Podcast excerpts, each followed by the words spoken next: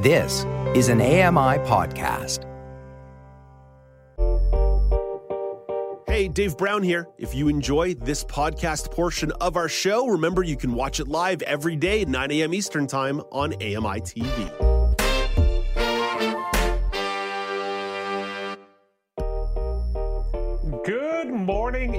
Monday, December 11th, 2023. Welcome to Now with Dave Brown on AMI TV.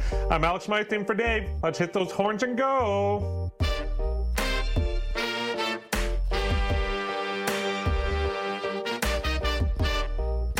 Coming up on the show today, the federal government plans to introduce a clean drinking water bill this week to address the issues in Indigenous communities. Michelle McQuigge has more from the headlines.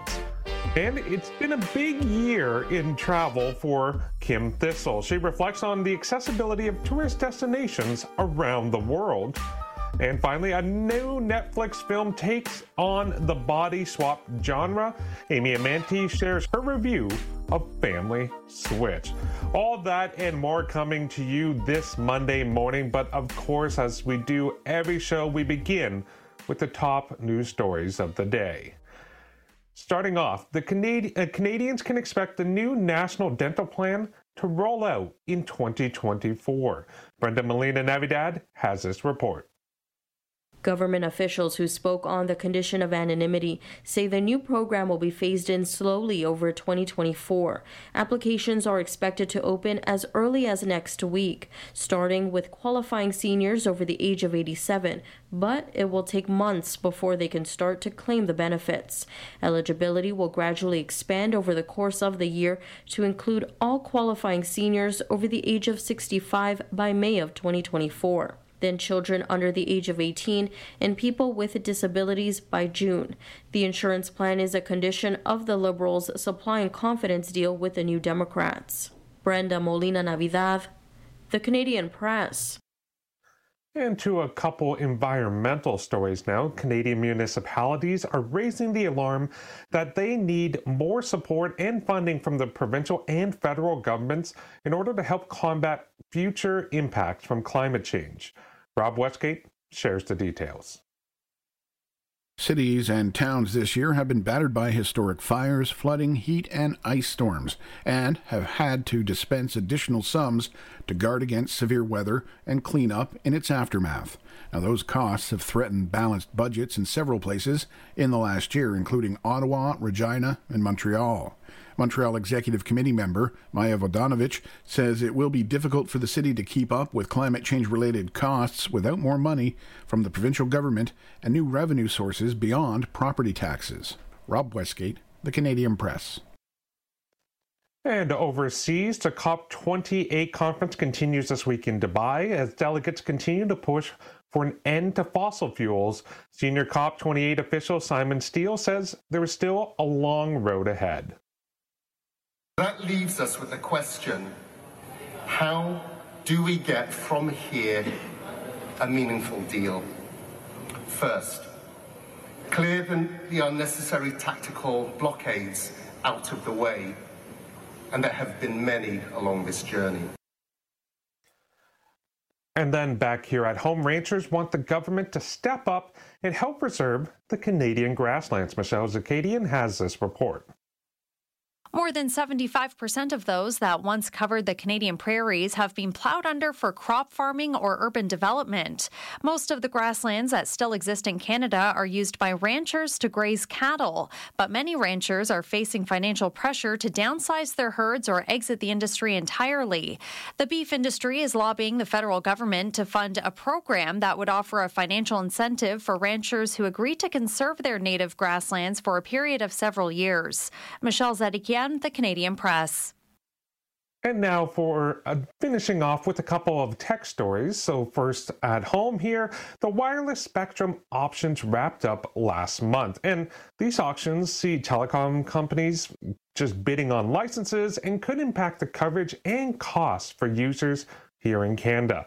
Rob Westgate has more. Government officials who spoke on the condition of anonymity say the new program will be phased in slowly over 2024. That Applications are expected is to the open wrong uh, uh, link there for the uh, Rob Westgate story. We'll play that later on in the show. We'll go now to our final uh, story, which features Google in releasing the list of the top searches of the year. Donna Warder has the results.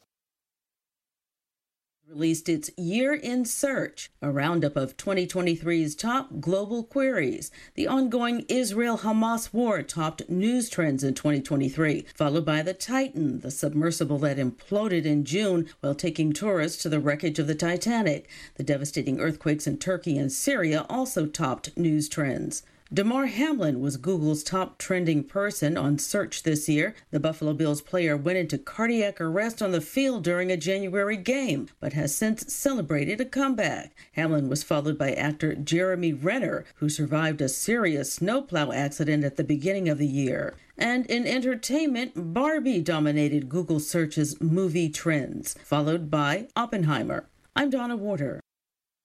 And that's it for the top news stories of the day. It's now time for the daily polls. We start with the results of Friday's poll, where Dave asked you, How do you feel about Parasport events being behind a paywall? Well, this was pretty unanimous, as in 0% of you said good and 100% said bad. I, I tend to feel this was a pretty Captain Obvious question, but it did spur quite a few insightful comments, starting on Facebook with John, who wrote, Bad. Promoting the benefits of sports shouldn't come with a fee.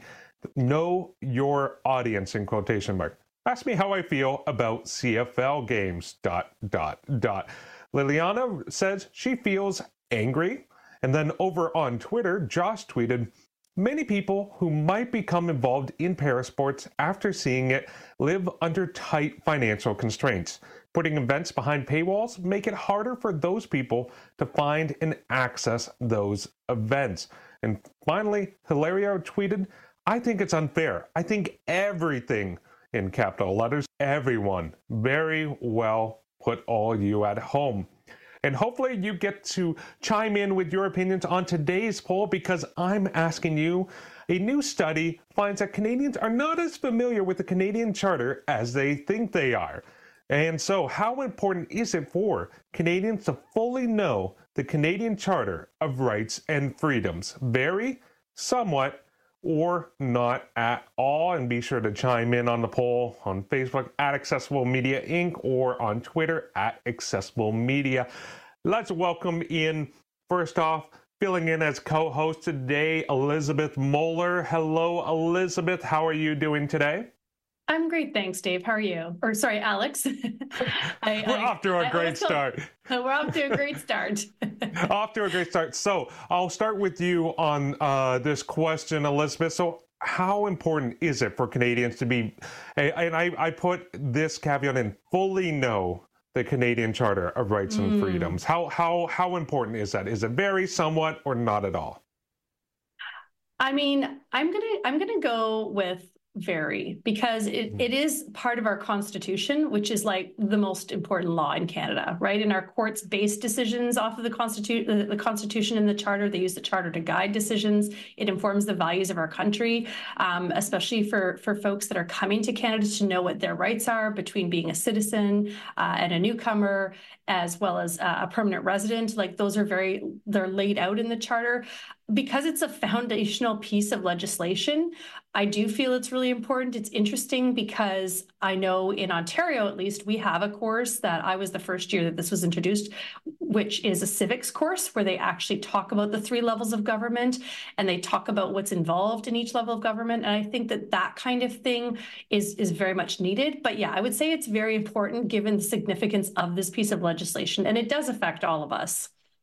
Uh, yeah, and I, I think that's a, a, very good point, Elizabeth, that you make. Like I too, having gone through high school, grade 10, you had to go through that civics course as well.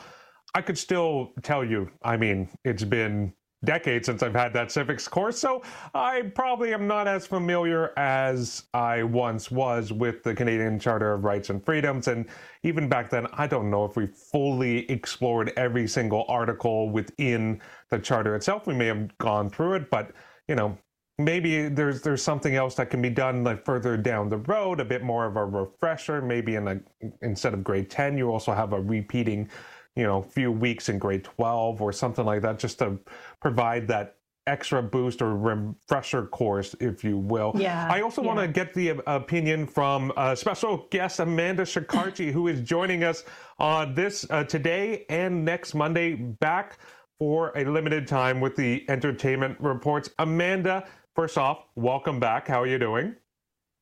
I'm good. Thank you so much for having me back. No, thank you for coming back. So I want to get your thoughts on this, Amanda. You're out of the three of us, you're the uh, most recent uh, uh, uh person to go through high school and through this uh, civics course. So, how important do you think it is for Canadians to fully know the Charter of Rights and Freedoms?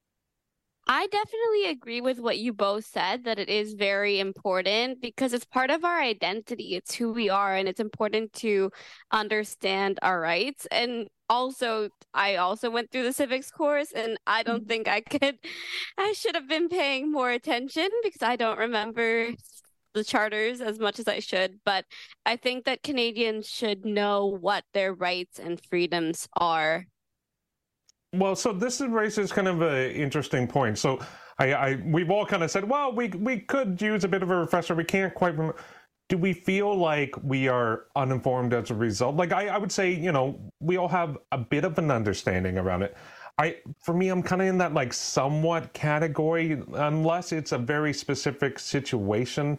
How valuable is that knowledge going to be? Um, I don't fully know where to kind of side with this. Elizabeth, you brought up some great points, especially if we're we're talking about immigrants or new Canadians. You know, just familiarizing yourself with the charter as become uh, coming to a new country. But for those of us who you know born and raised here, you know, you you don't necessarily have these these ideas top of mind. So, like, what do you think of? What do you make of that point?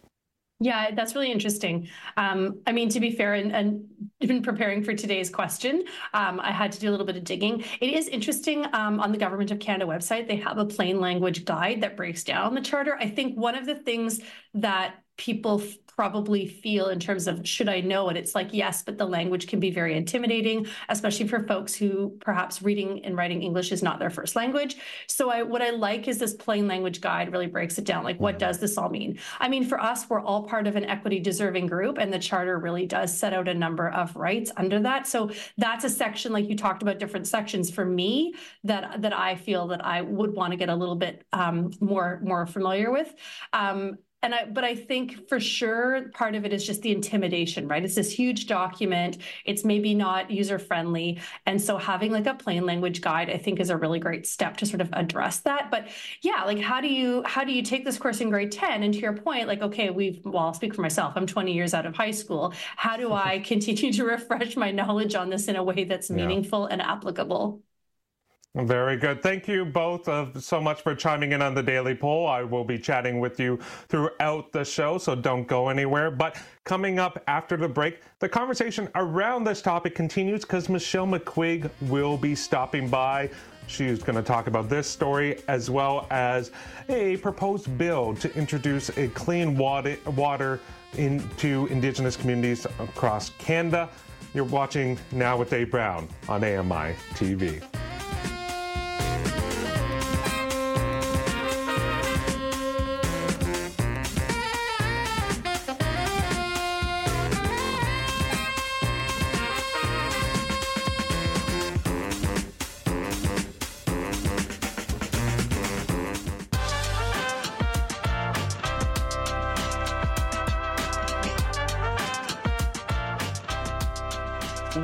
Welcome back to Now with Dave Brown on AMI TV. I'm Alex Smythe in for Dave.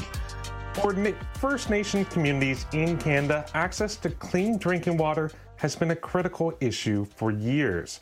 Indigenous Service, Services Minister Patty Hajdu hopes to address this with a new bill set to be tabled this week. Michelle McQuigge is the weekend news editor at the Canadian Press and has the details on this story. Hello, Michelle. Hello, Alex. How are you? I'm not too bad. So, uh, Michelle, let's start with this. So, this bill seems to be a long time coming. This has been something that has been talked about. This issue, trying to address this issue, has been kind of something that's lingered within this uh, liberal government for years. So, what had been done to address this issue previously? Well, it's it's funny because I, I I know exactly what you mean by saying when you say it feels like it's been a long time coming. Uh, but funnily enough, there actually was legislation in place to address this issue tabled by the previous government, and it was on the books until last June. So there actually was legislation in place, uh, which I had not even remembered for the longest time. But so th- what the Liberal government was facing there was pressure first to to address and change that federal law that was tabled in 2013 under the Harper government. There was pressure to revise that law. That never came to pass. So eventually it was repealed. And what's going to happen this week is the replacement legislation is due to be tabled.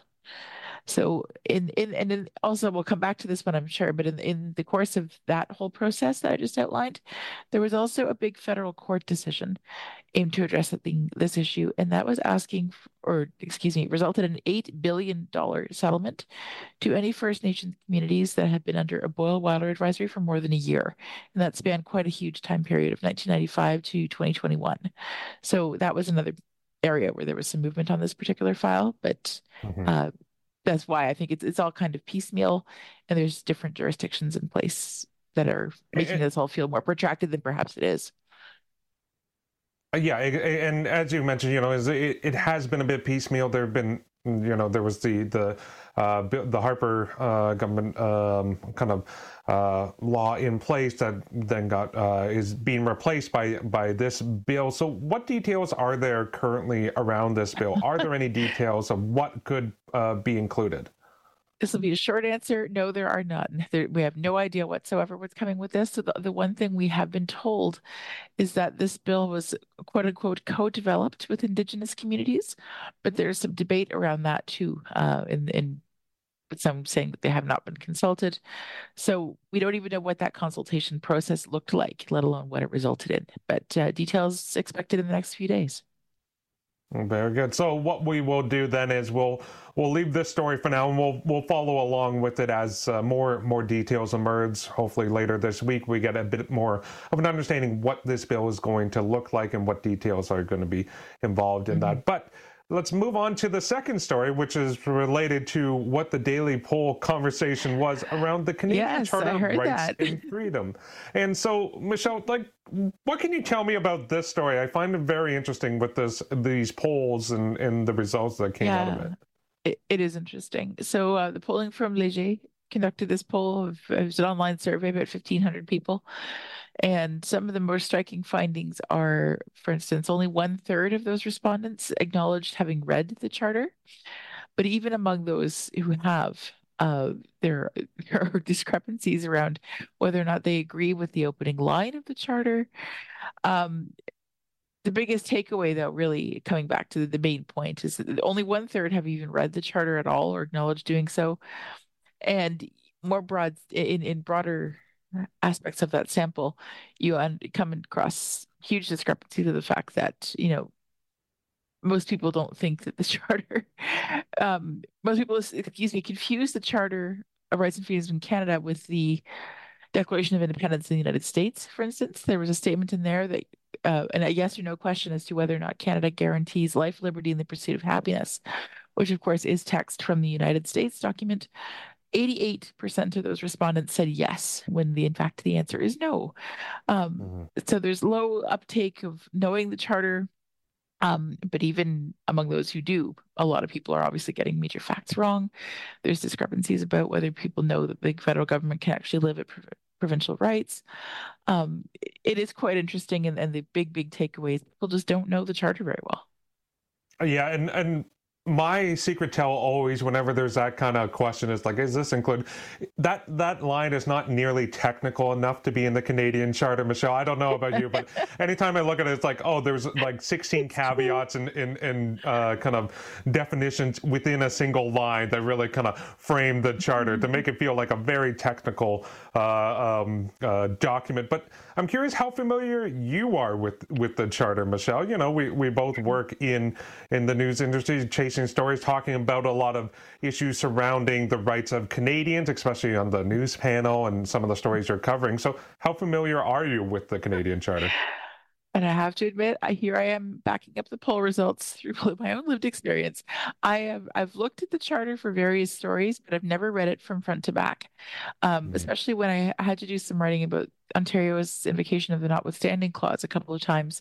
So on those occasions, I had to read up on specific sections, and I, I did look at the source document there.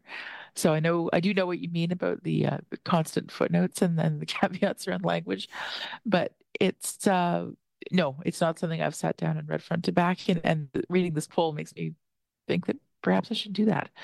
Um, yeah. And, and not, I, am I'm gonna make yeah, I'm gonna make you put on your your uh, kind of take off the journalist hat a bit and put on the editor. Do you think there should be some more education around the charter in, in schools? Obviously, you know, it, they, it doesn't necessarily come up in a standard conversation, as you say, is some of the results. It was a lot of Canadians confusing the Charter of Rights and Freedoms with the Declaration of Independence, with the, a lot of the American language that seems to really permeate mm-hmm. in many conversations. We don't quite have that with the Charter of Rights and Freedoms. Uh, do you think there should be more education around it uh, in terms of whether it's in schooling or some other access to information, just to make sure that Canadians are informed? Okay, well, I, I can't answer that one in a professional capacity, but from a personal perspective only, yes, I would I would be a champion of of more education on this one, and that's certainly what this poll is trying is the, the ultimate message from the pollsters is that this kind of thing is necessary because of the uh, pretty widespread levels of ignorance but a pretty foundational document. So, uh, yeah, it's I think it's pretty easy to make the case for for extended education, or at least not even extended, some fundamental education on this issue.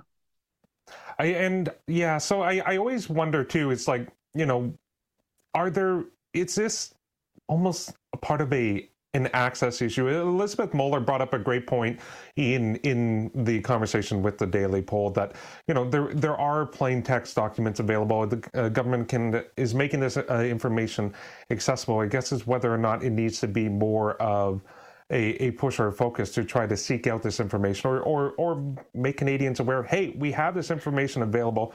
It, it, like should there almost be like a a bit of a marketing push to be like be informed? Like you could use this poll almost as a jumping off point or, or as like an infographic. It's like hey how informed are you about canada and its laws? Yeah well, there's been a number of polls over the years, some written by me, some many written more about written by my colleagues about general lack of knowledge on, on Canadian matters. Anyway, the one that I remember writing myself was the one that determined that the vast majority of poll respondents for that one had not heard of people like L.M. Montgomery, um, Nellie McClung, like like famous Canadian women with notable accomplishments, and people had not heard of them. So, and, and this comes up time and again with all kinds of historical issues. So you wonder about uh, the history curriculum in general, and maybe that needs to be revisited and revived. Um, as for this particular issue, I think it would be. I, I agree. It would be interesting to see if someone wants to use this as a jumping off point for some revisions. But I think it would be also important to, in terms of teaching it, to make people understand why it matters what having a document like this represents, what it actually means. And that actually circles back to another finding in that poll is that a lot of people give pretty low rank to some of the group rights that it protects. Uh, there's more of a focus on the individual rights that are in play. Mm-hmm. Uh, but people don't necessarily realize the impact of having a document like this as part of our constitutional framework really is. Yeah, absolutely. Uh, one last question, Michelle, before I, I let you go this was uh, this poll was conducted online and and part of the i guess the pros and cons of that is you don't necessarily have a gauge of how truthful people are being or or kind of how accurate the information that is being collected and is like you you can't have a uh, you you can't even really have the um, oh I forget the term the, the terminology is margin of error. Uh, margin of error. Yes, thank you. Uh, it's like you you can't even set that with online polls. I, am wondering for you, no, you as as as a reporter, like how do you feel when when these polls are conducted online opposed to other methods that you can assign a margin of error to? It, polling is a deeply complicated one, and I don't know how much into the weeds I want to get on that because it's been a while since I revisited that issue and got truly knowledgeable about it. Uh, mm-hmm. but the fact is that online polls are a mainstay of the polling landscape these days, so we work with what we have. Uh, there's pros and cons to both now, especially too with the, the reduction in people who are using traditional landlines or have blocking in place on, on their mobile phones. Telephone polling is getting more difficult to conduct. That much I do know. Uh, so pros and cons to to both, I'd say. Hmm. Michelle, thank you so much. I, I know I, I kept you on a bit longer. Hopefully, you can go enjoy your, your time off, recover a bit from the cold you're you're dealing with. Oh, Have yourself a you. wonderful week and croaking in all of your ears just back there. No, sorry not not at all. Hopefully you're feeling better by Friday for the Now News panel. Go go and relax now. Your your your time God. is done. Take care. Thank you. Take care. Bye bye. That was Michelle McQuigge, the weekend news editor with the Canadian Press. Coming up after the break, it's been a big year of travel for Kim Thistle, and she's going to reflect on the accessibility of tourist destinations from around the world. You're watching now with Dave Brown on AMI.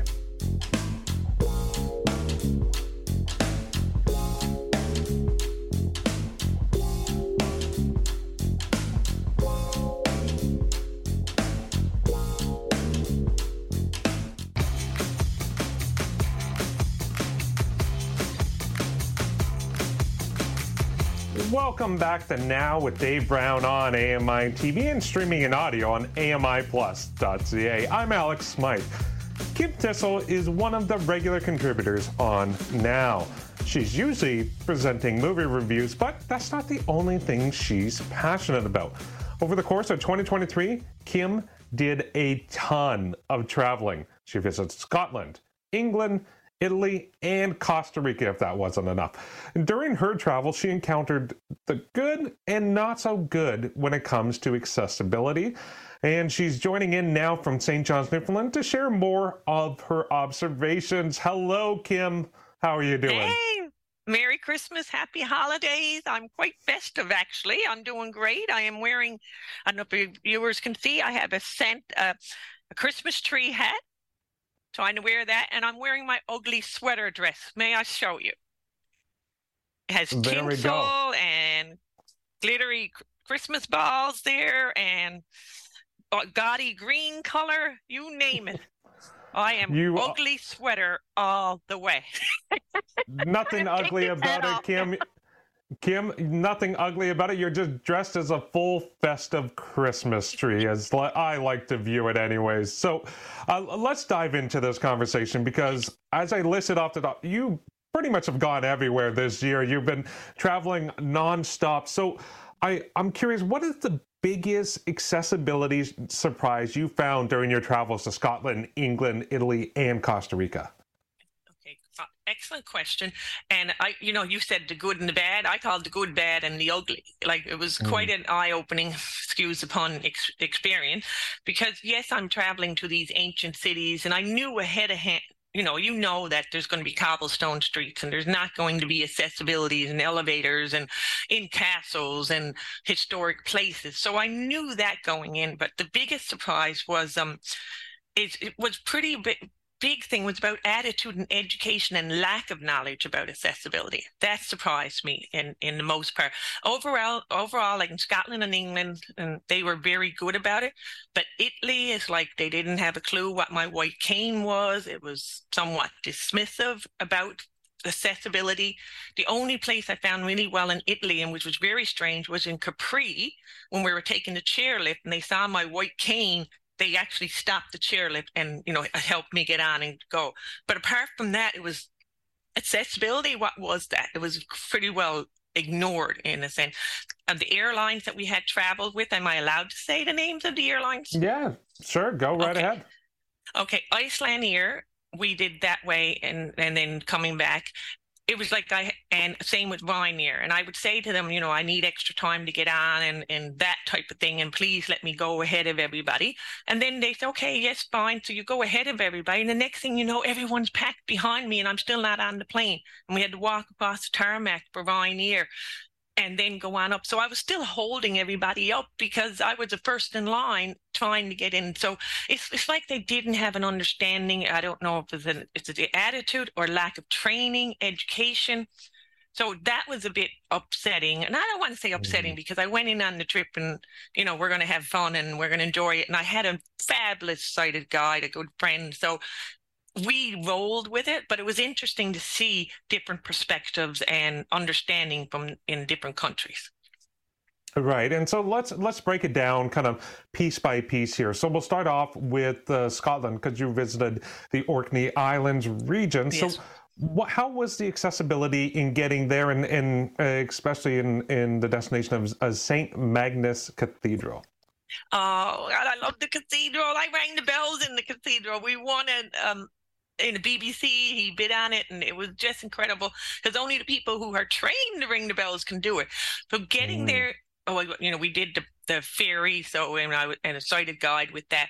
But when you get into the the cathedral, it's not set up for you know persons with disabilities in a, in a main way. You can still get in if there's a ramp and a wheelchair access but cl- going up to the tower like i don't know you see some of the pictures i was right up at the top there the, the parapet i can't remember what it's called and that's a, over 150 stairs and the stairs are stone. So they start off wide and then they curve and curve and curve and get more narrow and and there's not limited lighting. There's little cutouts in the stone wall. So for me it was having my friends his daughter was ahead and he was behind me and they would tell me if there was things okay there's a turn coming kim. And i use my white cane to tap on the steps and mm-hmm. use my hand palm around. But it was funny because at toward the end of the trip, um, a lot of people would come up to us as you know near the end in different spaces, and they'd say, um, "Oh, there's stairs here. You know, do you want to avoid the stairs?" And my friend would say, "She's better at stairs than I am." so you know that the accessibility, and they were very kind. Like they would say, "Okay, here's here's you know turn right, turn left," and that type of thing. And so, moving then on to uh, England, uh, you you part of uh, your trip there, you took in uh, some theater productions, including uh, a rendition of Hamilton. How was the accessibility in the theater in in England? I was so super impressed. Like, and we, and I can't remember the two theater names, but I'm thinking that they would all be similar because I went to two different theaters. We saw Tina the musical and Hamilton. And when I had called to book the tickets, I said, I want tickets on this particular day. I'm visually impaired. And he said, perfect. He said, I will let them know. And I thought, okay, whatever that means, let them know. Soon as I walked in, are you Kim? And I say, yeah. Hey, I'm such and such. I'm your attendant for today. In both theaters the same thing. And they bring you to your seat and they show you where the, the um you know the washrooms are where the exit is. If you need me. I'm just going to be standing over here to the left. Let your partner know that you need some help. I was so impressed with that. And then i didn't use the headphone the bluetooth in hamilton but i decided to use it for tina and you know they they stayed with me even when the show had started, trying to match it with my phone to go through on Bluetooth and getting the app done. And the young lady was very supportive. So I hats off. They also have assigned days that they do audible description and sign language interpreting. So I that is wonderful too. So I would encourage people if you're booking tickets to ask because they may not tell you that there's certain days assigned. Because I called and said I want to go on a Tuesday if I had more time and he had said, you know, Thursday is our accessible show, I probably would have went to that one. But still, right. I was enjoyed the experience, and they were spot on and friendly and like knowledgeable about accessibility. So that was one of the the very positive experiences. Now, now did that yes. extend because you're into the museums in England? Because you also had an opportunity to take in some of the the famous museums. Yes, and the museums were good. Like they would ask, you know, do you need any assistance or how can we help? And and we're like I said, I had a fabulous sighted guide, a real good friend, and and we were well, we worked well together. But they would often offer like we have headsets to, you know, eh, they have headsets for pretty well every language. So mm. you can listen to the exhibits and go around and listen to the exhibits and what they are. You know, press certain button. Now you're exhibit one. Um, the stairs were uh, highlighted. What's the word? You know, the stripes on the stairs, the elevators. They were well done. We went into the Tower of London where the crown jewels are. Now that's very dark and harder to see. But having said that, there's some places that were easier to maneuver than others my sighted guide, I really relied on him. They also gave me a big, large printout at the Tower of London. So I could read the different things, and it was a real large printout. So they were prepared that way. So I was impressed there. Yeah, it, it seems to come to like kind of that that hurdle you always uh, come up against. It, it's whenever it's something a bit more uh, historically kind of preserved in a way that its accessibility yeah. tends to uh, kind of uh, fall by the wayside a little bit. It's, it can't be as uh, you know universally designed, obviously, if it's uh, uh, hundreds of years old. But there's still things that they can do. So that's that's positive. There were still some services available. Let's turn over to Italy. You you did mention uh, off the top, you know, there were some uh, not so good and, and downright ugly uh, experiences yes. you found when it came to accessibility. How was it on the train systems? Because the UK train systems seem to be like you know one of the best in the world. How did that compare to Italy when it came to accessibility? Um, the UK train, we did, you know, a Bobland train, plus we did the subway. Um, pretty well I've left on my own with my partner to get on the train. I often wondered if I was by myself and I had said I need someone to help me, would they offer it? I'm not sure about that. Uh, the subway was phenomenal. I mean, it is a maze operating through that. But once you get on each train car, they have two or they have four seats, I believe, assigned just for those who have disabilities or pregnant women. And if so, and you're allowed to sit in them like the everyday passenger. But I have to say, as soon as I came on the train and they saw my white cane, people would stand up my partner said it mm. was unreal. He said immediately they saw you, everyone would stand up and give me the seat. So that was really wonderful. Italy, it was like they didn't realize that, you know, what I was using the white cane. I assumed it was, um, you know, universal. but and it, it's not so much you have to make sure to ask for the concessions. I noticed mm-hmm. that too you know, like one day someone gave us the concession and then we went back to the same service to get the elevator down the the mountain that you just showed there. I call it the mountain, the cliff, and then it was like it charges double. so yeah. you had to be careful. But I want to stress these are. I'm just talking about little like these are some experiences, but I'm not bashing these countries because it, mm-hmm. you know you run into fabulous people and beautiful sights and great food, and I, as like I said, it comes back to the education part. I don't know if Italy truly works on their accessibility and, and the knowledge about that. Right, and so lastly, uh, uh, before we let you go, you you finished off your big year of travel by going to Costa Rica. So, what did you find in terms of the accommodations the accessibility during your time there?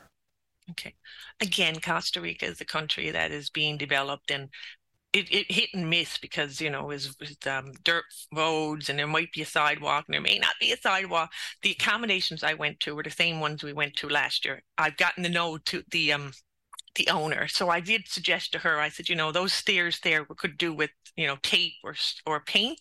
And you know, the next day she had that done to highlight the stair. And I said, your light is out over there. You need another light here and there. And I wasn't, you know, being bossy about it. It was more like just mm-hmm. some things just to, to keep in mind that might be helpful for others as well and she did that so i really really appreciated that so and like I said, there's not a lot of accessibility, and some places have the, the contrast on the stairs, others don't. So once again, is is relying on a, a really good someone you trust for a sighted guide, yeah, and not being afraid to travel. There you go. That's uh, the best advice to end it on. Kim, we have to let you go. Thank you so much. I am very jealous of all the travel you did, and hopefully you have a great uh, 2024, and we'll check in with you next year. Thank you so much. You too. Happy holidays. Merry Christmas. Happy, happy holidays. Happy holidays. I was Kim Thistle, contributor in St. John's, Newfoundland and Labrador. In 60 seconds, Elizabeth Moeller will be here with the weather story of the day. But first, here's Canadian press reporter Rob Westgate with your Morning Business Minute. Bay Street enjoyed a positive close Friday with energy and base metals stocks pushing the index higher.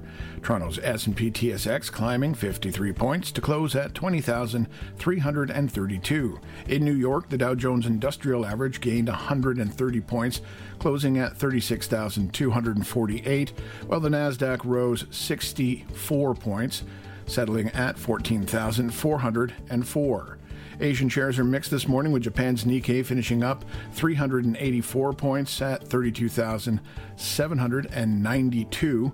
The Hang Seng in Hong Kong dropped 133 points down to 16,201. Canadian ranchers say they want government funding to help them preserve the country's grasslands, and there's trouble in Toyland, and Mastermind isn't the only company feeling the pressure. As for the loonie, it's trading overseas this morning at 73.58 cents US. From the Canadian Press Business Desk, I'm Rob Westgate.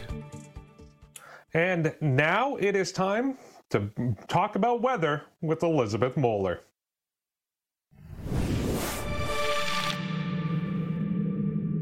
Elizabeth, it is the start of the week. It was a quite a pleasant weekend weather-wise in uh, at least in the southwestern on uh, region of Ontario. But you're talking about snowfall coming to the province. Unfortunately, yes. Get ready for some more snow in Ontario. Unfortunately, that lake machine, lake effect machine, is starting up again. So what this is going to mean is this areas near the lakes are going to get a little bit of snow, making travel a bit tricky for the new week that we're about to embark on. You know, December, Alex, is not usually very warm, but I don't know about you on Saturday, it was about 16 degrees. I didn't even have to wear a coat. However, it's not going to stay that way, that warm in Ontario this week. It's going to have a little bit of a change after that mild Saturday. Today is going to bring a change in weather for southern Ontario. Even though most of the action will miss us here, we're still going to feel the effects of the storm and that cold air coming from the northwest. And this is going to restart that lake effect snow machine. Snow squalls, sadly, are likely going to happen southeast of Lake Huron and Georgian Bay. So these squalls might have strong winds, making it hard to see and for visibility and for some whiteout conditions for drivers. So do take care, especially in the areas downwind of those snow belts. If you're planning to travel today, be prepared for a little bit of poor visibility in areas expected to have that lake effect snow. That snow won't be too bad until Tuesday morning, but it could still cause problems for drivers and those who maybe don't like to dig out the old snow shovel. Well, thank you very much for this, Elizabeth. Uh, don't go anywhere. We will check in later with you for the roundtable. But coming Sounds up good. after the break, a new Netflix film takes on the body swap genre. Amy Amantea shares her review of Family Switch. You're watching now with Dave Brown on AMI TV.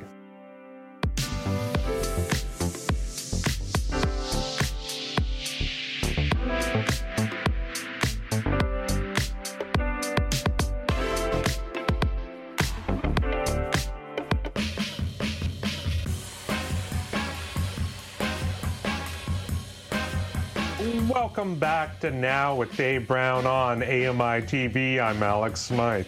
Parents don't understand their kids. Kids don't understand their parents.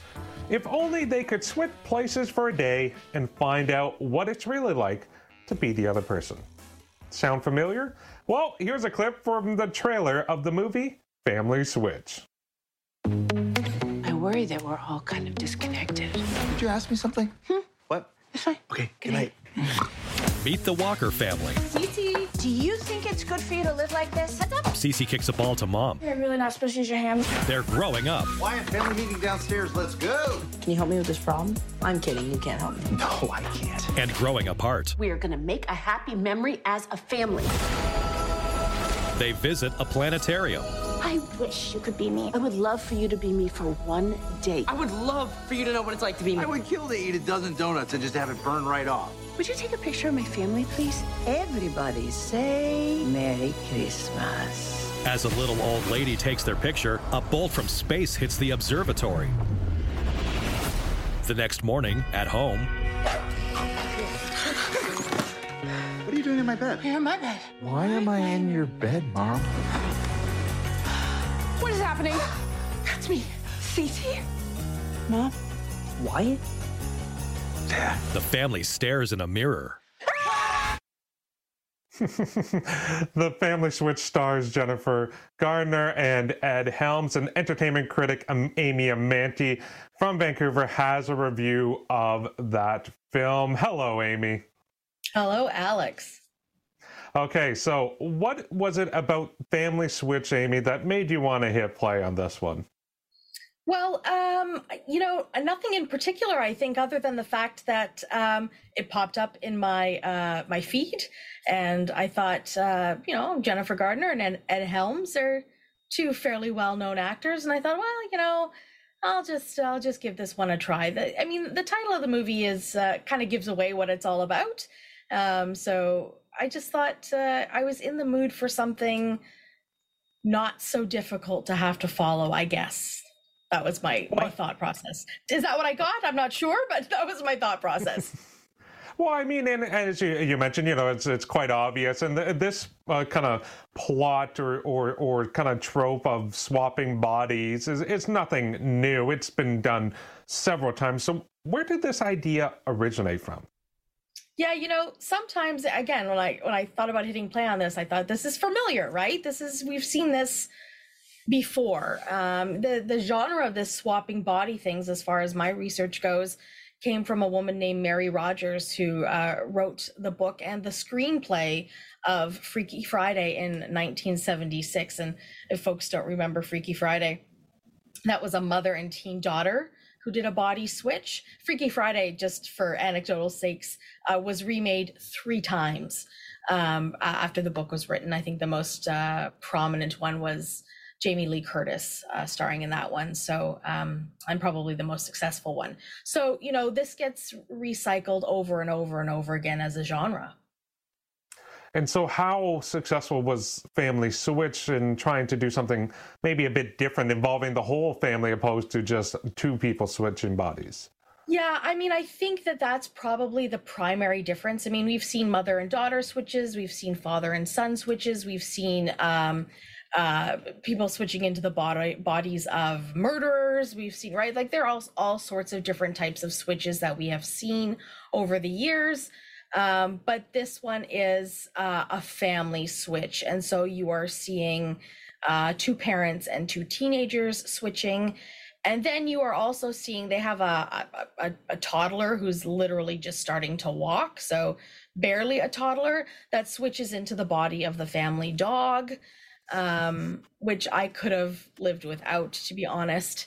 Um, I kind of that actually kind of ruined the film for me because you know you, you kind of bought the concept. You could almost buy the concept, Alex, if you were buying the concept until the baby switches into the dog, and you're like, okay, that's just a step too far in this like step far enough right um, but you know i think that that's how they were trying to achieve something different was the fact that they were looking at this perspective from a, from a family as opposed to just a, a duo a switch of a duo and as you mentioned uh, before, you know this this film does have a couple big names: Jennifer Gardner mm-hmm. and Ed mm-hmm. Helms. How how were the uh, kind of the performer dynamics in this film, especially when you have to basically take on two roles as the same actor because of these these family swaps and these these body body swaps. Yeah, you know, Ed Helms is a classic ham. Uh, that's really what he's kind of been um, made famous for is kind of that Saturday Night Live hammy kind of character. Um, and so he does that well. That is his uh, that is his his type. Um, and he does that well in this uh, particular movie as well. Um, Jennifer Gardner, as of late has often been cast as um I don't know how to how to label her as this, but she gets cast as this mother figure that's very proper, very organized, very stern in some ways. Um, like like you know, never gets to sort of be fun and let loose a little bit. Um, and so she is that again, that archetype in this. Um, I, I kind of feel bad for Jennifer Gardner to be playing this sort of character kind of over and over again because it I, even as a character as a, a female archetype why are we always labeling our mothers as this kind of character but at, at, any rate that's how she's labeled in this and so of course you're asking for um, a mother who's kind of stiff upper lip to play a daughter who's like loose and free flowing, and then a, a father who is loose and free flowing and carefree to play a son that has a little bit of anxiety and is kind of a mathematician nerdy like. So they're doing kind of this complete opposite character switch. Um, and so, yeah, you're asking both sets of actors to be versatile in playing both sets of characters, right? You got to see the same from the teenage performers to play the opposite as well. And so um, that dynamic becomes really important when we talk about the audio description a little bit later um, and whether or not that works. Uh, in well, terms well, of let's whether it's yeah, tease it up. Let's let's let's get into that then. Like, how was the audio description? Because you're you're not only okay, you got to uh, reference the character, but it's the the character within the character. So, how did the audio description do at kind of making clear the the different characters and what roles they were playing at any given time? Yeah, so if we lead into that, I mean, one of the things is is that your characters have to be so different from each other that from an, a storytelling perspective, from an actor's perspective, I have to be able to like if you know, take away the blindness, take away the access piece. I have to be able to tell non-visually that you know the father is the son and the son is the father and the daughter is the mother and the mother is the daughter right like this could get really complicated so you have to be able to tell um, just based on character that that is happening um, you know sighted folks get other visual cues like how they're being dressed and body language and those things. Um, but i got to be able to tell from sound of voice and by um, sort of a personality in the voice whether these are whether these are um, personality traits that that are transforming right? Whether whether I, whether i buy jennifer garner as a 16 year old girl um, and whether i buy ed, Hel- ed helms as a as a i think he plays a 13 year old boy.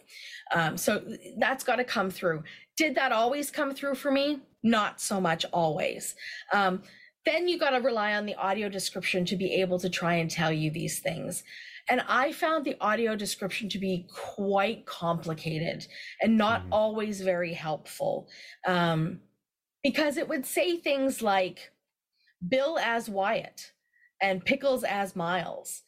And I would think to myself, okay, uh, Bill as Wyatt. Okay, wait a second. Bill is the father and Wyatt is the son. So Bill as Wyatt means father as son and and so i was trying to like unwrap that all the time and i think once we we have done the switch you know if they say wyatt you know that is in the father's body like they should have just stuck to the the original character's name uh, and that would have been good enough for me right? Because i i i know that the, the name of the father is bill and i know the name of the son is wyatt. And so if they would just said wyatt then i know that that is actually the adult playing that character now.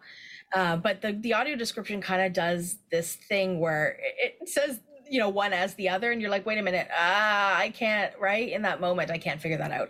And it becomes really more complicated when it's the dog as the baby um, and sometimes i think that maybe the describer got confused and sent the wrong message and then i was like wait a minute who is who? Because the dog is doing some things that a baby shouldn't do like walking on two legs and a baby is doing things like jumping on furniture that a dog wouldn't do and like that a dog would do and you're like i'm so confused. Um, and so i don't know that the audio description really made that much of a difference for me other than to just confuse me even further to be That- honest that- that's very fair. so that's very fair. on.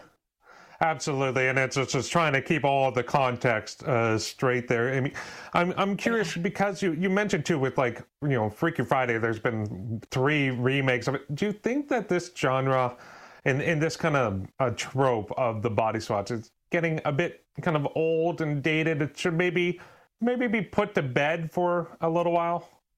You know, th- that's the thing about this is that I suppose that if we could figure out ways of we as in writers and actors and performers and whatever could figure out ways of making this really really fresh and new, you know, that there's a lot of comfort in plots that we know and there's only so many original plots. Like we will recycle plots over and over and over. Like we've, you know, we've talked about this many times on this platform. There are only so many storylines and so we recycle them over and over again and so you know sometimes we see this sort of body switch and they've ta- taken a twist on it like 13 going on 30 which was another jennifer garner or 17 again which was matthew perry or big which was um uh, Tom Hanks, right? So in Big, for example, he's not switching a body with another character, but he is in another body in that he's a child that has become an adult overnight, right? And so all of a Mhm. sudden you are, you know, you were a 10 year old and now you're a 30 year old.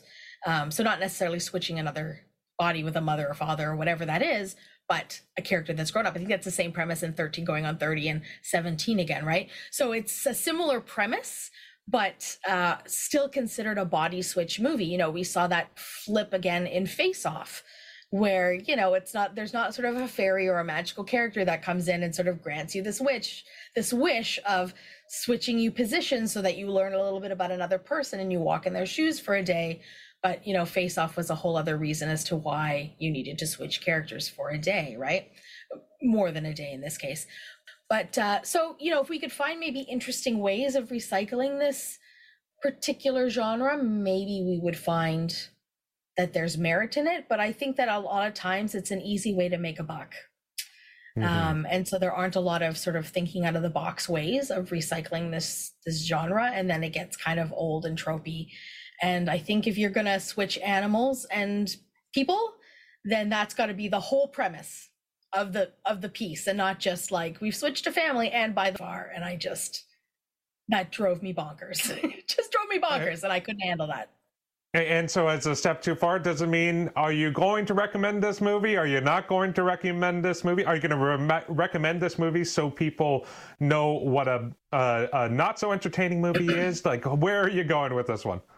I don't know. I mean, there were some really lovely, funny moments in this movie, and so it's not a total uh, loss for me. The gag reel was absolutely fun to watch at the end, and I was so glad they put in a gag reel because, as you can imagine, you know, there's a lot of slip ups and a lot of mockery moments and a lot of interesting things that can happen when you're trying to play you know opposite characters. And so that was really really fun to watch. So i would say you know if you got nothing better to do on a weekend and you have a family that you want to watch a film with that this is actually a nice little go-to movie. It's not the kind of movie that i would make my annual you know family movie of the year. There's a little christmas twist on it. And so you know if you're looking for something to watch over the holidays you could hit play on this one and sort of be safe in terms of it being a family friendly film uh, but definitely don't turn it off when the credits come. Stick around for that gag reel because that sort of is the nice bow on the piece. So, you know, um, it's not the I wouldn't waste your your hard earned theater dollars uh, to watch this kind of movie in a theater, but it's you know it's a, a nice sort of short uh, film to watch on a rainy or snowy if you're getting snow in Ontario uh, afternoon. Very good. Amy, thank you very much. Have yourself a wonderful day. That was Amy Amantea, the AMI entertainment critic from Vancouver, BC, and she reviewed the movie Family Switch, which is on Netflix. Now, for one entertainment critic to an entertainment report with Amanda Shikarchi. Amanda, you wanted to talk about a new album release that first kind of got things started through TikTok. Tell me more. Thank you so much. Yeah. So I wanted to talk about Canadian artist Tate McRae's new album called Think Later. Greedy was the lead track from that album and it was successful on TikTok. So Alex, I will say I enjoyed the relatable lyrics and but the songs felt short and the production was simple. How do online platforms like TikTok impact the way songs are being written? So in, in my view like i i there, there's two different ways like because like it really depends on the medium of social media that that you use you know? Like for tiktok specifically you're you're looking for smaller kind of sound bites or, or clips or or kind of um kind of small hits and pieces that are really going to sell within you know the average uh, length of a video. So um, you're you're going to look for for shorter content that way. But when you look at the kind of the other side of the equation if you look at like something like youtube or, or, or spotify if you're putting on different platforms like that I, I can foresee that you you go a bit on the longer end of things because there's not really the the confines that you have to fit under. Obviously you know back in the day they would be kind of very measured in in specific time lengths that radio stations and and different um, uh, uh, kind of players were, were looking to to have. So any of these longer songs like Stairway to Heaven or any of these classic five, six, seven, eight minute long songs would come with a radio edit to make it shorter for the listeners to, to listen at home. But I think nowadays it's the age of social media. It, there's a lot more of a, a freedom to kind of choose the the length or whatever feels right for the song. What about you, Amanda? How do you feel? How has TikTok and other social media impacted kind of the the the structure and the length of, of songs and music now? Yeah, so now with all these streaming services, we are getting songs that are much shorter. Like I've heard songs that are like maybe two minutes long, which is definitely different. And, you know, I'm a sucker for those long five, six minute ballads, but I definitely understand why we do it. We want to have that catchy hook, that catchy melody. And I also learned recently too that it has to do with when you're making money on streaming that artists only get paid after the first 30 seconds of a song on streaming. So there's kind of that pressure there. And, you know, there are lots of artists that do want to write that perfect TikTok hit. And then others who are like, you know what, I'm not really thinking about streaming. I just want to write a good song. So it's an interesting thing to discuss and consider. Absolutely. Amanda, thank you so much for, for bringing this story forward. You will be back next Monday as well with another entertainment report. So we look forward to that. Uh, but in the meantime, have yourself a wonderful day. Thank you so much for having me. This was fun. Absolutely. That was a, uh, entertainment reporter Amanda Shikarchi. And uh, just another entertainment note the Golden Globe nominations were just released this morning, and Laura Bain will have a full breakdown of that on her entertainment report tomorrow. But coming up in uh, the second hour of the show after the break, Brock Richardson is going to stop by. He has a recap for a busy weekend in sports. You're watching now with Dave Brown on AMI TV.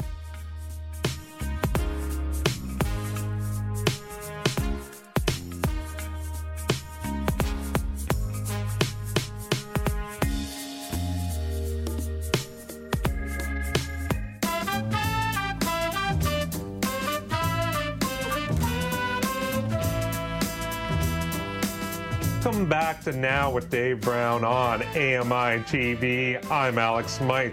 This is also streaming live in audio on AMIplus.ca, so be sure to check it out through AMIplus.ca as well. It is Monday, December 11, 2023, coming up on the second hour of the show. It's the busiest shopping season of the year, so Sean Priest stopped by to chat online shopping and apps show, uh, folks should have on their radar.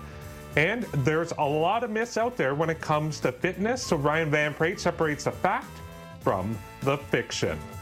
All that and more to come on the second hour of the show, but it's time now for a sport chat with Brock Richardson.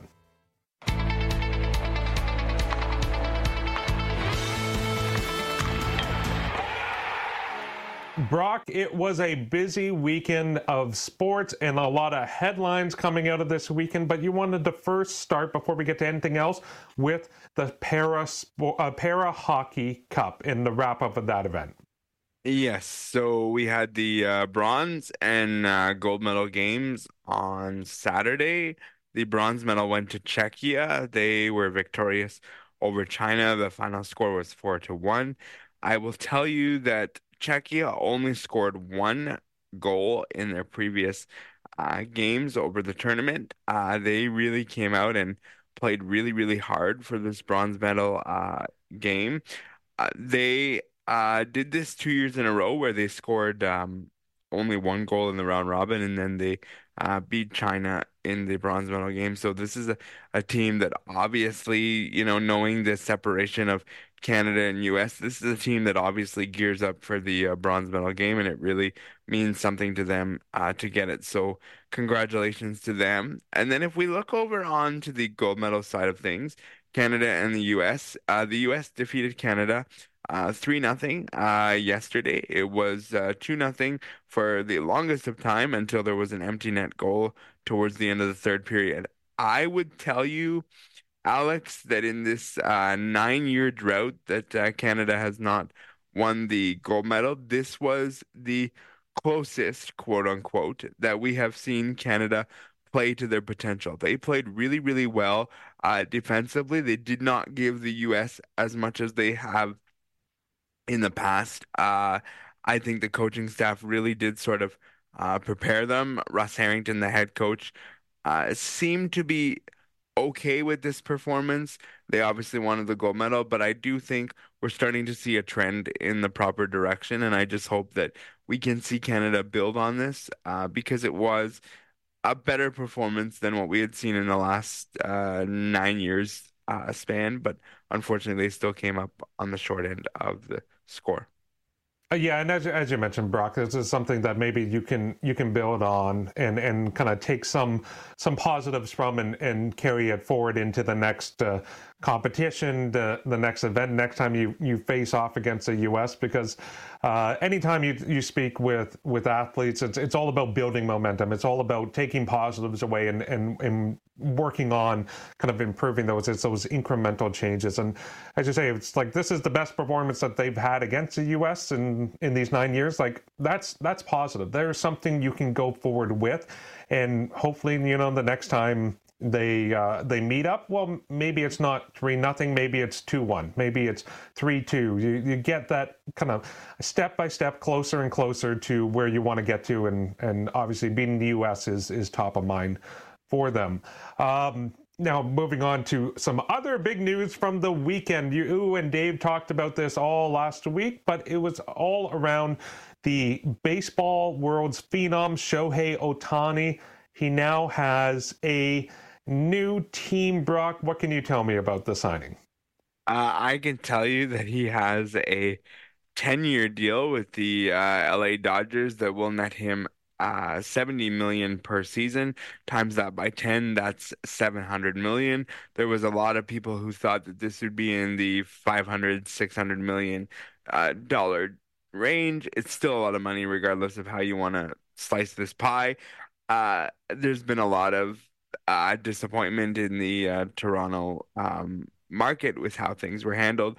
Uh, Jon Paul Morosi, who's one of the you know high highly touted uh, reporters in baseball, had to put out an apology because he was one of many who um, backed this idea that Shohei Ohtani was on a flight to Toronto, and then he put an apology saying, "No, that's not exactly."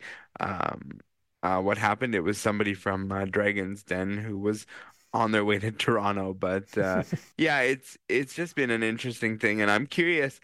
What first of all, two things. What did you make of the deal, and secondly, how did you feel that the Toronto media handled this? Because I Toronto and Media Beyond, because I I think there was a bit of a, a a misstep on this this sort of department, in my opinion.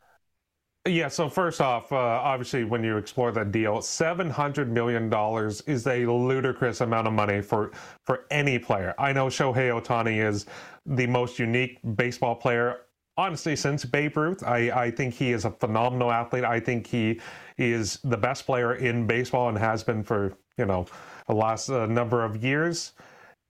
Does the signing surprise me at all? No, it was either going to be the Dodgers, the Cubs, or you know, like one of these other massive market teams. Toronto was not going to spend the money that was required to get Shohei Ohtani. Um, I, I, think that's been clear in previous years that it's they just don't want to spend that amount of money. That said, I mean, for for what the Dodgers are going to get, do they think they're going to be you know World uh, Series champions every single year? Not necessarily. You look at where Ohtani came from. He he was on a team with Mike Trout and one of the other top five, top ten players in the league. They didn't even win a playoff game together. Like just because you have a uh, kind of league best player on your roster doesn't necessarily mean you're going to come away with championships. Uh, so time. So this is going to be like kind of that that interesting thing that you you'll kind of watch. Like the Dodgers are never afraid to make big splashes. I don't know if this is going to be kind of the final uh, kind of thing to push them over to, to get more championships because uh, they they've been a very good team for a while. We'll see about that. In terms of the media coverage, though, I, I think this is just something that happens anytime there's a movement on a, a major kind of uh, athlete in, in professional sports. You saw it with Tom Brady when he was uh, leaving New England. You, you see it with you know, in football with Aaron Rodgers as well, when he was done with the, the Packers. Like, there's such a frenzy and, and, reports just go out everywhere, and you you don't know kind of how to decipher fact from fiction. It, it's rare that you, you actually get apologies from the reporters, like uh, like you mentioned in the case of Shohei Ohtani and the flight to Toronto. But this it, it never surprised me, Brock. Uh, what about yourself? Uh, no, I, I, it doesn't really surprise me. I do think this is a lesson, though, for all of us who indulge in in media. I think we have to be careful in how much we we jump in this. I think it's a matter of making sure that you're right before you're first. And I I think with big stories, sometimes members of the media um do that. They want to be first, and it just sometimes can get you kind of caught. The second thing I'll say quickly is that when you are a Shohei Ohtani and you uh, you know have this amount of money, I don't care who you are. And I know the LA Dodgers have a lot of money they can spend. They don't care if they're in the luxury tax and overspend on the salary cap. They don't care. But if you're going to spend that much money on one guy, it's hard to build around a team like that. They might be able to compete for one, two, three years, depending on what their contract situation is. When you get into that latter half of that deal, it's going to be hard to build big names around it because at some point someone's going to say, "Look, we only have so much money we can spend even even if you are the Dodgers."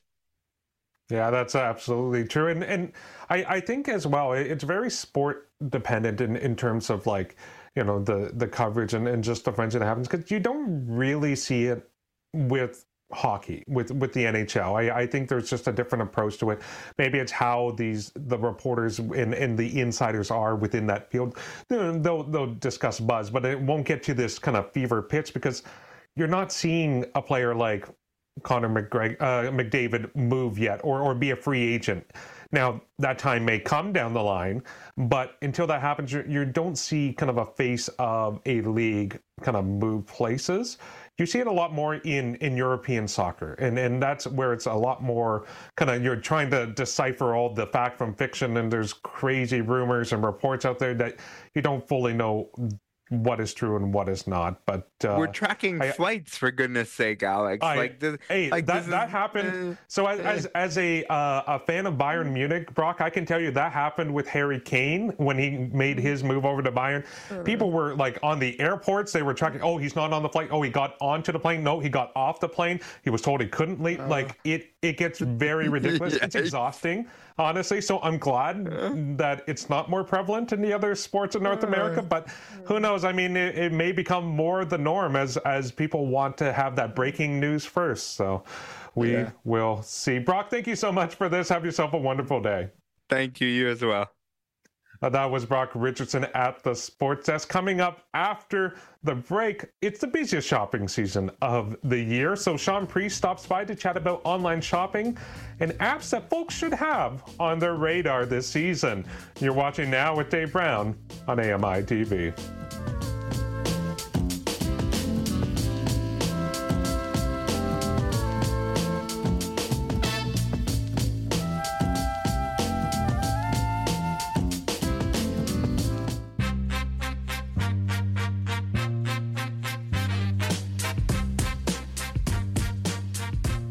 Now with Dave Brown on AMI TV. I'm Alex Smythe. As the holiday season approached, there's many who are out trying to find the perfect gift for that special someone in their life. Over the past number of years, online shopping has exploded in popularity, and for people with disabilities, it is an easier and more accessible experience than in person shopping. And Sean Priest from Double Tap TV wanted to stop by and share his thoughts on accessible shopping. Hello, Sean. How are you doing today? I'm great. Thanks, Alex. How are you? I'm not too bad. I'm excited to talk shopping with you. You know, I, I secretly do enjoy it. It may be a bit of a problem at times, but it's certainly something that I enjoy. So, Sean, let's let's talk about the online shopping experience. So how how can it be kind of uh, a positive experience for, for folks with disabilities in, in terms of making it more accessible and, and easier to navigate? Well, as with, I'm, I'm, very interested, first of all, how you shop, Alex, but we'll get to that. Mm. Um, as with a lot of things, it's the digitization of analog things, right? So shopping now, I think, is far more accessible than it's ever been before. Of course, it's not perfect. There's still websites out there where the buy now button is inaccessible to screen readers. Drives me crazy, by the way. but as a general rule, the ability to just jump onto your smartphone or your computer and browse for yourself. Again, it's all about not having to rely on someone else. I can go on if I need something, I can find it. I can browse the um, that browse and compare the alternatives that are available, read reviews, and I can buy it easily and get it delivered very very soon. For me, it is a anxiety free experience. And I love online shopping.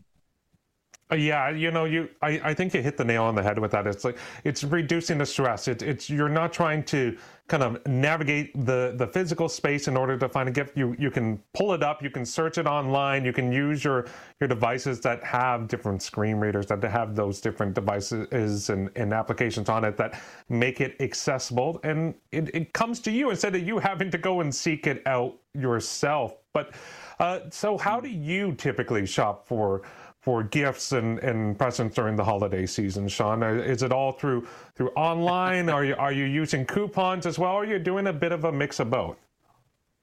Well, it's it's a double-edged uh, sword, the um, accessibility of online shopping, and I don't just mean from a disabled person's point of view either. Even mainstream, how easy it is to just get what you want because no matter what I think of for friends or family, what gifts I think they may like, chances are they've already just jumped on a Amazon, let's say, and bought it for themselves already because it's just so easy to do. So, um, yeah, personally, I do all of my shopping, and it doesn't matter if it's for the holidays or just for myself or even the grocery shopping. Everything is done online. Now, since I've lost virtually all of my usable vision, I, I can't imagine going out there, especially at Christmas time, right, with the crowds and everything. I can't imagine how stressful that would be. And uh, mm. even if I get assistance, even then, because no matter what, you know, there's always that feeling of I don't want to take up someone's time too much. You're always sort of compromising when you get sighted assistance to help you out. So uh, uh for me, online shopping is is the only only way I shop at the minute. Of course, there's other, you know, like the the local shop, the local paper shop, or the local sandwich shop for me, especially. Um, which, of course, nice and easy. You get to know the the, the members of staff there, and it, it's absolutely fine. But even then, when it's throwing it down, you know what? I may jump on a uh, a food delivery app and just get something delivered. Um, and, and it has got sometimes people look at you slightly in a negative way when you say that. Like, you know, what about social interaction? And of course, there is that angle to it as well. But for me, I think, as I mentioned earlier, the the the the stress-free experience, the the hmm. less anxiety I can have from doing anything, the better it is for your mental health. I I I, I can I can see some negatives to it, but the the positives totally outweigh it. Well, especially when you're you're talking about the holiday season, because if let's say there's there's shopping malls or, or stores or things like that, they are going to be at their busiest. It, it's a different experience when you're going, you know, in in September and in, in uh, you know January or something like that to do do some shopping to oh you're you're here in like the last half of uh, December essentially and trying to pick things yes. out it can be Christmas such a, a hassle because even if they have the product it may not necessarily be in the place where it should be because you know people pick things up or they move it around or they they consider buying it oh they just place it on the shelf and there could be no hope in finding it even if you have your full vision um, so yes. I, I tend to align with you sean in in i'll do most of my shopping online that said there are times where if it's an item that I know is going to be available in store, like I, I like the the feature of, okay, I can source it online, I can kind of put in that I want to buy it, but I can pick it up in store. and I can make Yes. the journey out there, but they're going to have it set aside for me. So I don't have to go through all the, the hassle of that side of the equation. I'm trying to physically find it and I can get it in my hands today. You know, that that's a, another feature because of the online shopping. You never know if there's going to be delays with uh, shipping and things like that, if there's going to be issues along that side of the equation.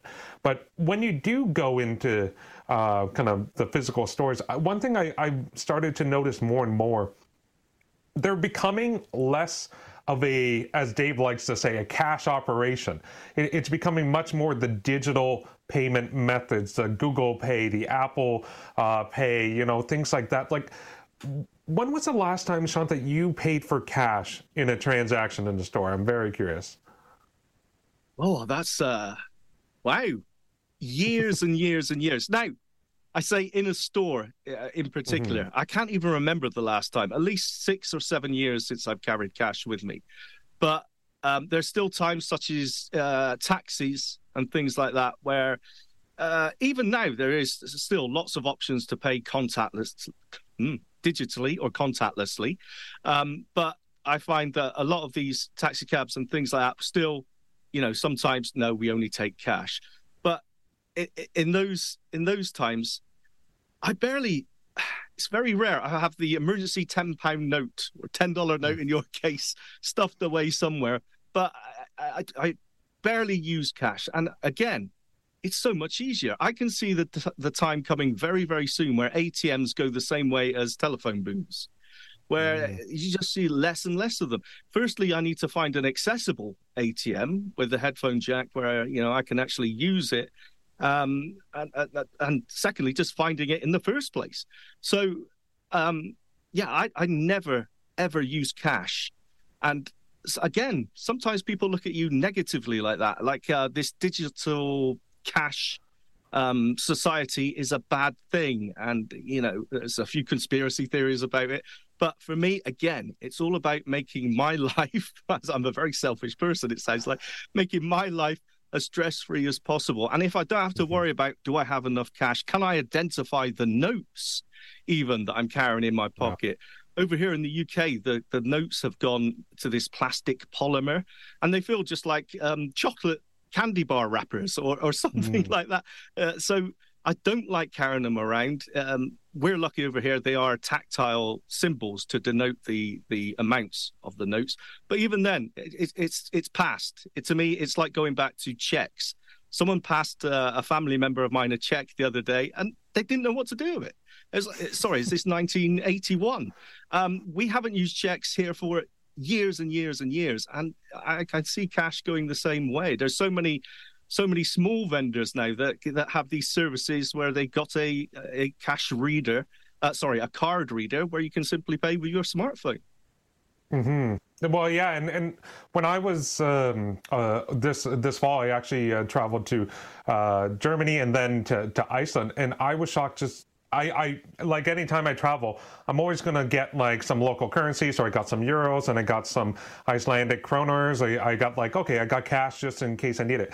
Literally every single place I went had Apple Pay, Google Pay. I, I had to force myself to pay with cash when I could because I needed to get rid of it. And I, it's such a different experience, you know, just like, oh yeah, you really don't need this anymore in, in the day to day kind of situations. Now, there may be certain shops that will say, oh, you know, cash only, or if there's an issue with either the machine or, or your device, whether it's your phone or, or uh, some watches that you, you want to do the payment with. I, I find it's such a unique thing because cash is still legal currency. You think it's like, oh, I'm going to use this because I have it uh, on me and it, it's still valuable. But as you say, it's like, you know, maybe this there's a transition and it's going to be happening that we're moving away from it. But um, I think I'm curious. I, I think, Sean, I, I want to find your your, benef- uh, your your thoughts on this though, because what happened if, let's say, online shopping, digital currencies, all that just disappeared tomorrow? How would you manage? Whoa, stop it. Don't scare me now, Alex. um, no, it would be a huge, huge negative for me. And I think the disabled community in whole, if, if, if online shopping disappeared tomorrow, absolutely. But I think then we would have to um, hold these uh, bricks and mortar stores to a higher level. Right now, even big chain supermarkets um, and, and big chain stores, I find you can you could go in and say, "Hey, can I? Any chance I can get some assistance? I want to do some shopping." You could be waiting thirty minutes. You could be waiting an hour for someone to to come and help you, and even then, there's no guarantee that those people know how to have had any disability awareness training or anything like that. I've had some horrific experiences with, with uh, assistance. So I think if online shopping did disappear for whatever reason, then it would be time that we held um, bricks and mortar stores to a higher level when it comes to actually getting assistance. Because, you know, there, there's so many times where we're actually losing even human cashiers now in supermarkets. It's self help, which are inaccessible, um, self help checkouts and things like that.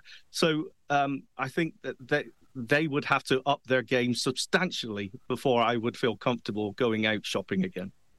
Yeah, that's absolutely such an important uh, point to put on it because it's like you need to have those those uh, people there that can physically help you and, and assist and answer questions. And as you say it's like yeah you go into a digitized world doesn't mean it's accessible. It needs to be accessible for folks shopping. Uh, sean thank you so much for for your time. That's all uh, we'll have to get out of here but uh, look forward to chatting with you next time. Thank you so much. Enjoy your shopping and happy christmas Yes, you as well. That was Sean Priest, one of the hosts of Double Tap, which airs daily on AMI Audio, noon Eastern Time on AMI Audio. You can also follow the Double Tap team on Twitter at Double Tap on Air. Coming up after the break, the conversation around online shopping continues as Elizabeth Moeller poses the question around porch pirates and deliveries from online shopping. You're watching now with Dave Brown on AMI TV.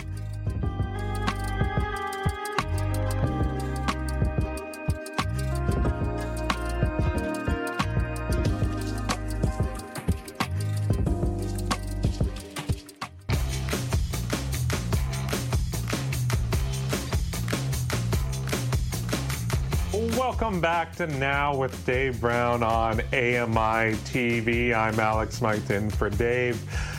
I want to bring in Elizabeth Moeller because before we bring in Ramya Amuthan and Nazreen Abdelmajid, Elizabeth, you want to kind of pick up on a bit of the conversation that Sean Priest and I were just having around online shopping, but more focus on the end result when you finish shopping and your packages get delivered.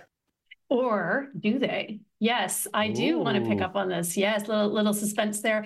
Um, so as as you and Sean talked about, it's the holidays. We're all doing more online shopping, but we know that these pesky porch pirates are a problem. Say that 10 times fast. Sometimes you don't get your package, or sometimes the package goes into the wrong hands. So I wanted to sit down and talk about this because we've all had to kind of rethink how we're getting our deliveries. And I wanted to pose to the panel, starting with Ramya, how do you ensure that your packages get to you safely and into the right hands?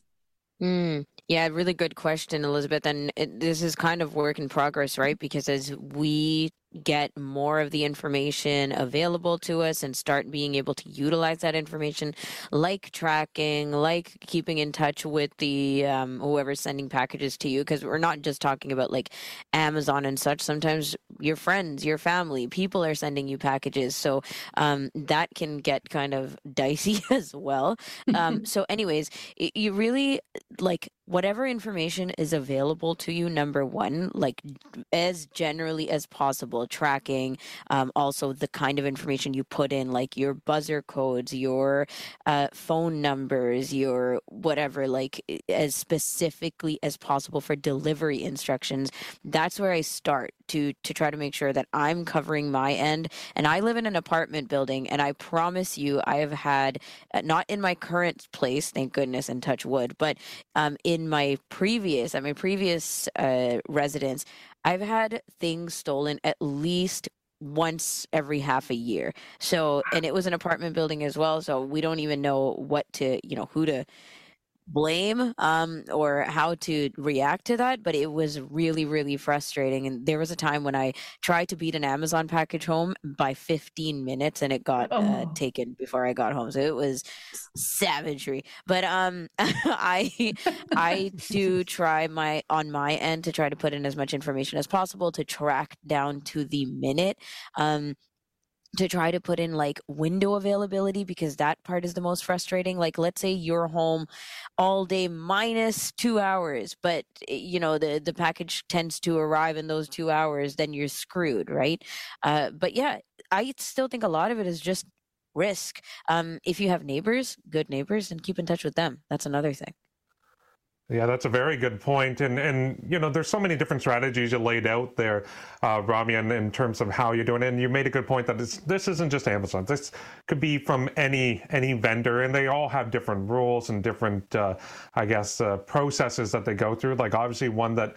Uh, if it's something that's a valuable package, it's something that you know you're a bit more concerned about making it into your hand, try to see if you can arrange to have it that you need a signature to sign off on the package being delivered or something like that.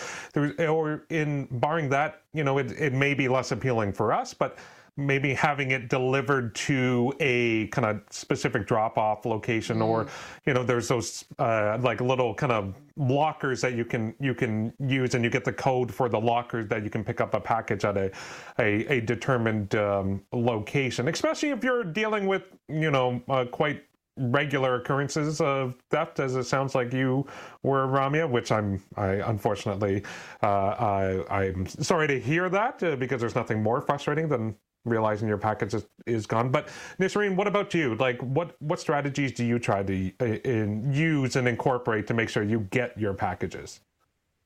Uh, Ramya pointed th- th- uh, this out where um, you you try to track it as much as you can. Obviously, you can't you can't always track it, uh, but when it says a certain time from this time to this time, I try to be home, and um, I try to communicate with the delivery person, saying, "Okay, like, are you are you there? You almost there?" kind of thing. Um, so that communication is important um, whenever you can. Obviously, you're not always going to be there. Um, another thing that I feel like became common, and I believe it's because of the the package pirates became a thing because of I've heard a lot of stories about people's packages being stolen and they caught it on their porch camera. Um, I've seen a lot of TikTok videos of that. So after that, I feel like they became more secure with the PIN code that you receive when a package is being delivered and they make sure that they hear it from you or you text it to them or whatever it is. So I I like that security. I mean that extra security whenever you can. Not always, it's not always there, but um that's that's how much I I honestly give it. Other than that, thankfully I've never had that experience um but uh it's it's hard it's it sucks it really sucks Absolutely. Elizabeth, this was your topic. I'm giving you last word on this. What strategies do you try to use to make sure you get your packages? Yeah, so in our building, um, they've just implemented lockers. So what'll happen is in your mailbox, you'll get a key in an envelope with a, a totally inaccessible print number, and then you'll go down to the locker and you can request to have your packages put there, and then you just pop the key in the locker. Um, I've also done a time where dropping it at the post office and going to pick it up. I also, though, where I'm very lucky, and this doesn't happen for everybody in our corridor in our building, we're a very close network of neighbors. So if someone sees a package outside uh, a door, they'll bring it into their place. They'll text the WhatsApp group to say, "Hey, Elizabeth, your package is in with me." Um, the other thing that I do is sometimes reschedule deliveries if I know that something's come up and I'm going to be out. I'll actually, if I can, go on the app and reschedule. Um, we've already mentioned tracking, but I think also part of it is just as soon as I see that it's been, you know, dropped off, I go right to the door right to the locker and try to get it so it's not sitting. Um, our mail room this time of the year is chock a block with packages. Sometimes, though, I will say like accidents happen, and in my building, I often get stuff for the unit above me. So it's also goodwill and good faith, right, of bringing stuff back if it's not yours. Um, but I would say that the last strategy I use is being as detailed as I can in those delivery um, boxes for anything that the delivery person needs to know. So, like, you know, buzz code it, you know, where where your um, apartment is located, like all the stuff that would be really helpful. So um, it's happened to me. It's awful, um, but I contacted the company and they resent the item. I explained it was stolen. Um, and some companies also will even take a picture and, and show that it's at the door, and then you can just go right out. So yeah, those are the strategies I would say I use. Very good. Elizabeth, thank you so much for uh, bringing this topic forward and filling You're in welcome. as co host today. Have yourself a wonderful day. You as well. Nisreen, thank you so much for contributing. You have yourself a wonderful day as well. You too. And Ramya, before I let you go, you have to let me know what the top line item on today's Kelly and Ramya show is. Oh, absolutely. So we are talking to Danielle McLaughlin on Know Your Rights, and she's speaking with the Honorable Francis Piccoli, uh, which involves a project about Afghan judges who are now living in Canada and the journeys that they've been going through and the initiatives they've started. Oh, that sounds like a fascinating conversation. Now I will bid you a good day, Ramya. Take care, and we'll chat tomorrow. Chat tomorrow, Alex. Okay, so coming up after the break, there are a lot of myths around fitness and working out and staying healthy. Well, Ryan Van Praet, he's going to separate the fact from the fiction. You're watching now with Dave Brown on AMI TV.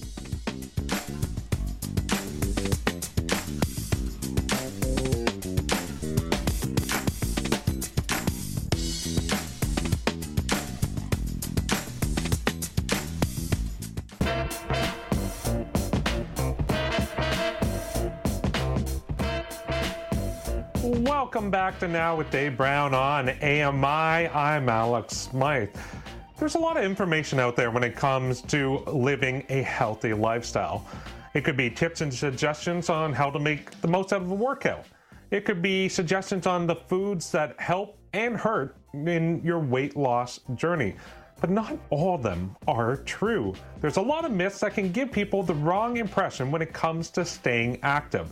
Ryan Van Praet is here to dispel some of those myths today. He is an inclusive sport advocate. Hello, Ryan. How are you doing? How's it going? Uh, not too bad. So, Ryan, in your mind, what are some of the biggest fitness myths out there? Yeah, there, there's a lot. So I tried to break them down, and I think the three that I come across the most. The first one is that people think there's a one size fits all. Um, that you know there is the one fitness fad or the one fitness routine that is going to be the magic uh, fix for them. And it's just that certainly is a myth. We need to find the routines that obviously meet our goals, but also meet our passions and our interests. So the first one is there is no one size fits all. I think the second one is the fact that people think they have to be fit before they go to the gym. You know, they're saying, well, I can't go to the gym yet until I basically until I basically, you know, get fit enough to go to the gym. And that's certainly not true. I mean, that's what the gym is there for, right? Is to help you start and to continue your fitness journey. And I think the last one is the most common one is no pain, no gain. And I think, you know, there's a tiny bit of truth to that, but not to the degree uh, that I think people think uh, in terms of, you know, needing to suffer in order to uh, make the gain. So those are probably the three biggest, but there certainly are a lot of other ones out there for sure. Yeah, absolutely. And then let's let's focus in on on kind of the the the truth, the fact behind kind of those those myths, and uh, let's kind of like really focus in on that last one, the pain uh, versus gain kind of mentality, because like the, some of the others are a bit clearer. But as you mentioned, there is a bit of truth behind that, but it's not to the extent that people may think. Yeah, absolutely. And I think, you know, uh, my favorite saying is if it doesn't challenge you, it doesn't change you. And I think that's certainly where maybe the no pain, no gain kind of comes from. People think, well, if I'm not absolutely suffering, then I'm not making progress. And I think there's that happy medium. You know, I think um, social media can have some characters on there that are, you know, showing themselves doing epic uh, challenges and, you know, getting sick all over the floor. And, you know, that's not what you need to aspire to. That that's the very extreme end of it. And I think you do have to um, feel something in order to make progress most of the time. You know, you have to sweat, you have to be out of breath. Your muscles may need to burn a little bit. Um, but I always like to just des- describe it as you don't want the uh-oh pain or the oops pain. The oops pain is where you go and try to lift something really heavy and you feel a sudden snap or like somebody's stabbing you. Um, that's that's kind of the oops pain. Maybe you've gone a bit too far. So that's not what we need to aim for. We just need to aim for that general um, fatigue and that tiredness, and that's probably enough to determine that you're you're headed in the right direction. Yeah, absolutely. I'm curious why you think these myths are so so prevalent because as you say there's so many out there and and they seem to be kind of like echoed constantly why are they so prevalent everywhere yeah, social media i mean obviously media is great we're on media right now and it can do amazing things but it also you know it's no surprise that it can lead us kind of in in the wrong direction and i think you know, we might see somebody on the screen that um, we want to look like, or we want to do the thing that they're doing. Um, and sometimes we're not really understanding that there's a whole process to getting there, you know, like running a marathon or, or lifting a whole bunch of weight. We kind of want that quick fix. And social media, you know, uh, we can very quickly search through and get that that quick tip. If you ever go looking for golf videos, you'll certainly fall down that rabbit hole, you know. And so I think social media has a lot of power uh, for great information, but it also can be tricky to decipher, you know, what is really the most um, safe and fruitful path versus, you know, kind of what's the gimmick. I, am curious how body image and then self consciousness like help kind of feed into these these myths and, and kind of their widespread nature and, and how they're uh, found all the everywhere. Yeah, and I mean, again, not picking on social media, but I think you know we we we can see images of people that maybe we want to look like and and i think one of the the biggest pieces with body image is the misconception around what what a healthy body is um, you know, we think skinny equals healthy, um, slightly overweight or larger equals unhealthy, and that just really isn't true. You know, I think yes, on average, if if you are leaning towards the um, the larger side of things, where it comes to where you carry your body fat, not just the size you are, but like maybe where you carry your your proportions there's definitely some medical considerations there but it's not the whole story you know you can be um, skinny and very unhealthy, or you can be larger and healthy. And I think body image is is so tricky, um, especially with young adults or people, um, you know, really looking to make that change. We can really get caught in that trap. So I think the consideration is focusing less upon the looks. I mean, easier said than done. And focusing on more of the intrinsic things. Do you feel better? Do you feel stronger? Can you climb the stairs easier? Do your clothes fit better? I mean that that you know is way better in determining your your health and your fitness than just the number on the scale or or even just the look in the mirror. So understanding that health is more than just that look or just that body weight um, and understanding that you know when you go to the gym it's natural to think everybody is staring at you Hmm. Probably not the case because they're just as equally self conscious as well. And they don't want to be stared at. So they're probably not staring at you. I think, um, you know, just understanding that most people at a gym are probably where you're at. You know, they're, they're, they're starting out, they're new, they're a little self conscious. And, you know, let's all just be kind to each other and, uh, and just encourage. That would be the, the thing I would say.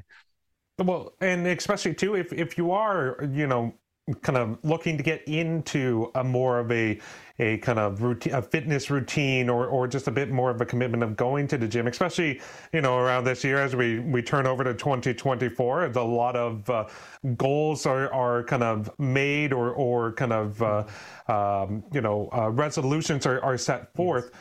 what do people get wrong when they set fitness goals for themselves and you nailed it right there i think there's a difference between a resolution and a goal uh, I think ideally, you know, we all have these great plans in our head, but the number one thing I think people get uh, wrong or they maybe don't focus on is being specific.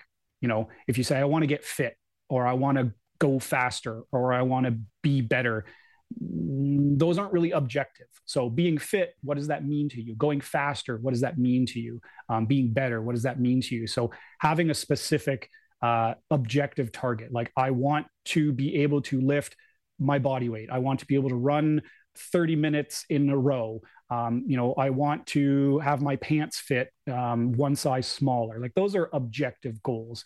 So doing that kind of keeps you on track, and having um having an end date is really specific too. You know, picking picking a long term goal and then maybe picking some shorter term dates in between keeps you motivated and keeps you on track, and it keeps you focused. Um, subjective information is is great, but it it's too easy to fall off the rails when you don't have something specific that you're aiming for how does uh, how should access to and and kind of the facilities and resources around you uh, be part of the consideration when you're setting new goals for the new year?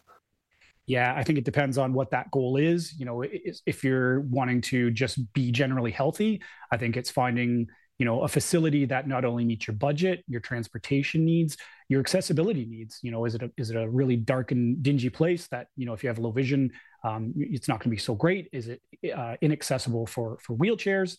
Um, you know are they open to having you bring a buddy if you're needing that that guide or that extra person to come with you? So you know the the the facility itself where you're actually going to do the work is really important to to keep in mind. And um, you know what works for your friends may not be an environment that's that's working for you you you have to mm-hmm. if you don't feel comfortable going and you don't feel motivated to going then i mean you're just not going to get the work done so yeah, yeah. It, it's it goes back to that number one thing you know there is no one size fits all it's whatever whatever's going to keep you rolling is is the right answer Perfect. Ryan, thank you so much. We have to say goodbye to you because that's the end of the show.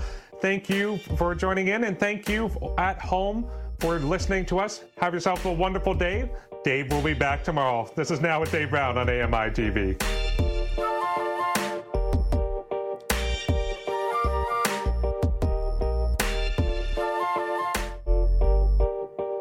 Hey, Dave Brown here. If you enjoy this podcast portion of our show, remember you can watch it live every day at 9 a.m. Eastern Time on AMI TV. Hi, I'm Ramya Amuthan. Join me weekly for AMI Audiobook Review, the podcast that explores new titles, introduces us to famous narrators, and updates what's hot at the Center for Equitable Library Access. Download episodes of AMI Audiobook Review from your favorite podcast provider.